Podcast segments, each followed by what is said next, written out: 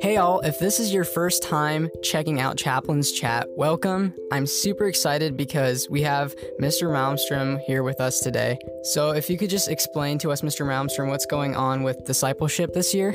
Thanks, Avi. Really glad to be here. I'm excited for this podcast and to see what it might become. And we're, I know that we're hoping that this can be passed on to chaplains in the future.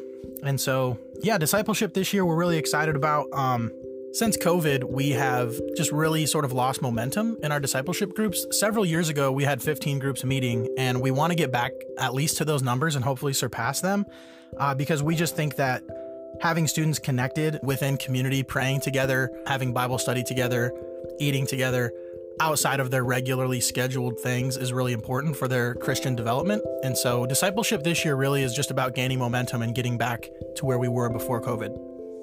Yeah, so discipleship can kind of is like a word that kind of gets thrown around a lot and sometimes when we hear the word disciple, we immediately think of the original, you know, the original 12 disciples when Jesus was on earth.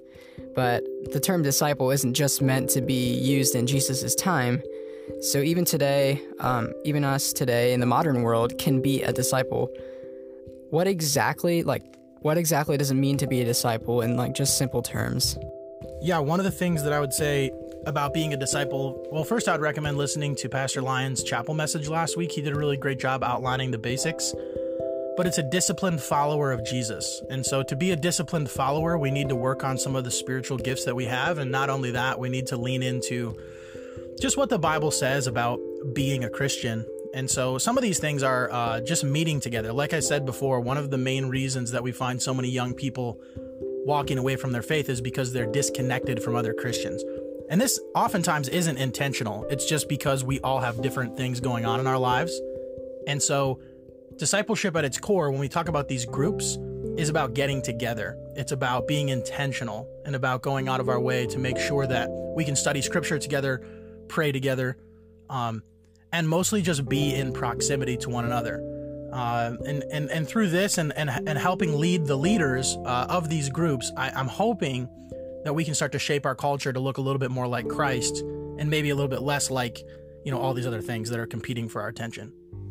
So to sum it up in like just a few like a sentence or two, what do you think is like the main purpose of these discipleship groups for this year? Um, I would say the main purpose of the discipleship groups is for our students to find a place to study scripture and to pray together in a way that isn't forced that's not sort of counted against them if they don't do it. It's completely optional.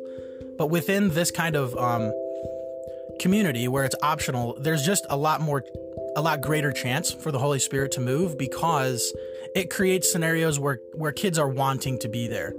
And so I would say, more than anything, I don't want to overcomplicate these groups this year. I want it to be an opportunity uh, for meeting, for study, and for prayer and for us to see what students are really excited about and then to lean into those things um, as areas that we can be teaching.